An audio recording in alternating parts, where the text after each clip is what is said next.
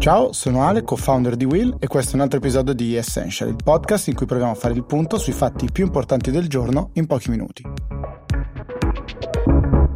La campagna elettorale di Bill Clinton di diversi anni fa aveva nella war room, nella stanza della strategia, una frase appesa a memoria di tutti quanti. It's the economy, stupid. Proprio a dire che l'economia doveva essere al centro. E così è stato anche per noi negli ultimi giorni, devo dire finalmente. Nel dibattito pubblico, infatti, dopo la conferenza stampa di venerdì sera del presidente Conte sulla riapertura delle scuole, il dibattito si è concentrato sulla risposta che il presidente del Consiglio ha dato proprio in quell'occasione alla cancelliera Merkel circa l'utilizzo del MES. Come ricorderete, infatti, la cancelliera aveva detto che strumenti come il MES non sono stati creati perché nessuno li utilizzasse. La maggioranza si è infatti spaccata su questo, ma anche le opposizioni hanno posizioni diverse. Da una parte il PD preme su Conte perché accetti il ricorso al MES e spinga i 5 Stelle che invece frenano. Dall'altra parte, nelle destre, nel centrodestra,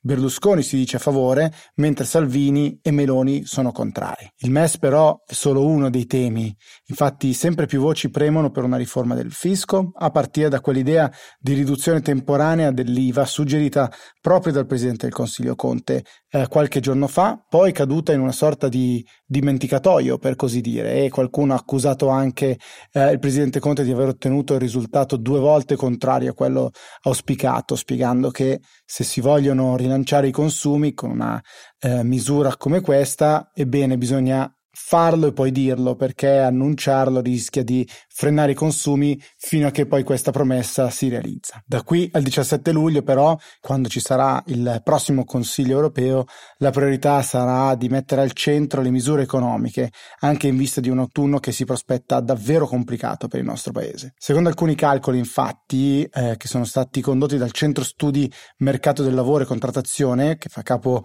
all'ex ministro del lavoro Cesare Damiano, area PD, le persone in cassa integrazione hanno perso finora 5 miliardi di euro di reddito, un calcolo che arriva solo fino alla fine di maggio. Sul piatto ci sono infatti oltre agli strumenti europei anche all'Italia, la relazione con Autostrade per l'Italia che si fa sempre più difficile, seppure dal governo stiano arrivando primi timidi segnali di distensione, allontanando così forse il rischio di revoca della concessione. Il ricorso al MES l'Italia, autostrade non sono eh, le uniche occasioni per la politica di dividersi. Nei giorni scorsi abbiamo visto infatti anche la querella sulla questione dei vitalizi. Allora, anzitutto i numeri, perché eh, i vitalizi parlamentari tutti insieme contano circa 226 milioni di euro destinati a 2600 persone. I tagli sui quali si è litigato in questi giorni valgono 67 milioni. In Italia le pensioni sono 300 miliardi all'anno. Questo in termini numerici, quindi è un qualcosa di davvero molto limitato rispetto a quello che sono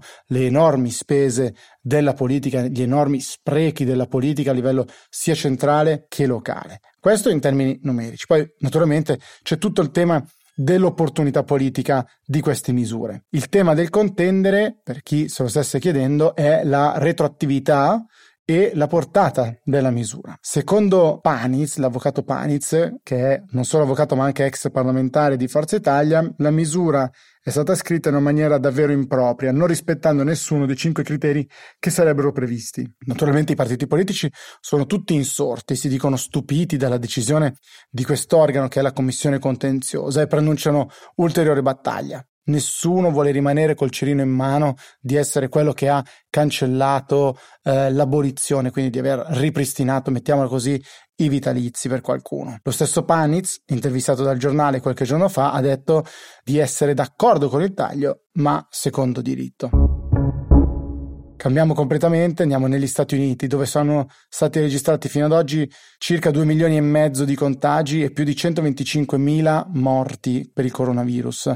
Questo vuol dire che gli Stati Uniti contano sia in termini di contagi sia in termini di decessi un quarto del totale eh, delle statistiche a livello globale, nonostante il paese rappresenti poco più del 4% dell'intera popolazione. Secondo il segretario di Stato alla Sanità, eh, gli Stati Uniti starebbero per perdere, diciamo così, la finestra di opportunità per bloccare la diffusione del coronavirus, in particolare dopo l'aumento molto rapido eh, dei contagi e dei casi riportati in alcuni stati del sud. Non solo, il segretario di Stato alla sanità ha anche invitato i singoli stati a aumentare i test sulle loro rispettive community e eh, a velocizzare la raccolta di plasma donato da pazienti che sono già guariti dal virus.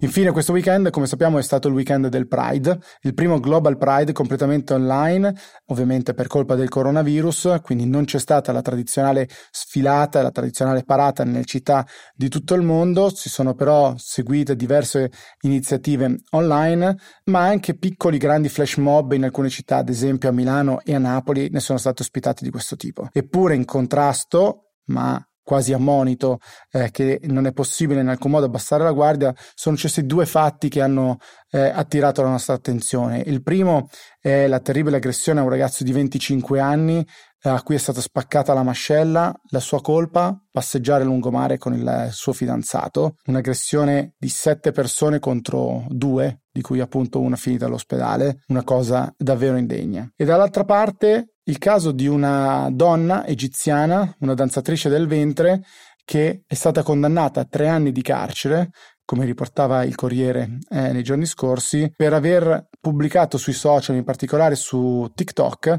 quindi su un, su un social network, foto giudicate troppo provocanti. Di nuovo, sono entrambi casi che sembrano voler ricordare che dare per scontato che i valori di apertura e di accettazione eh, siano diffusi in tutta la società è davvero prematuro.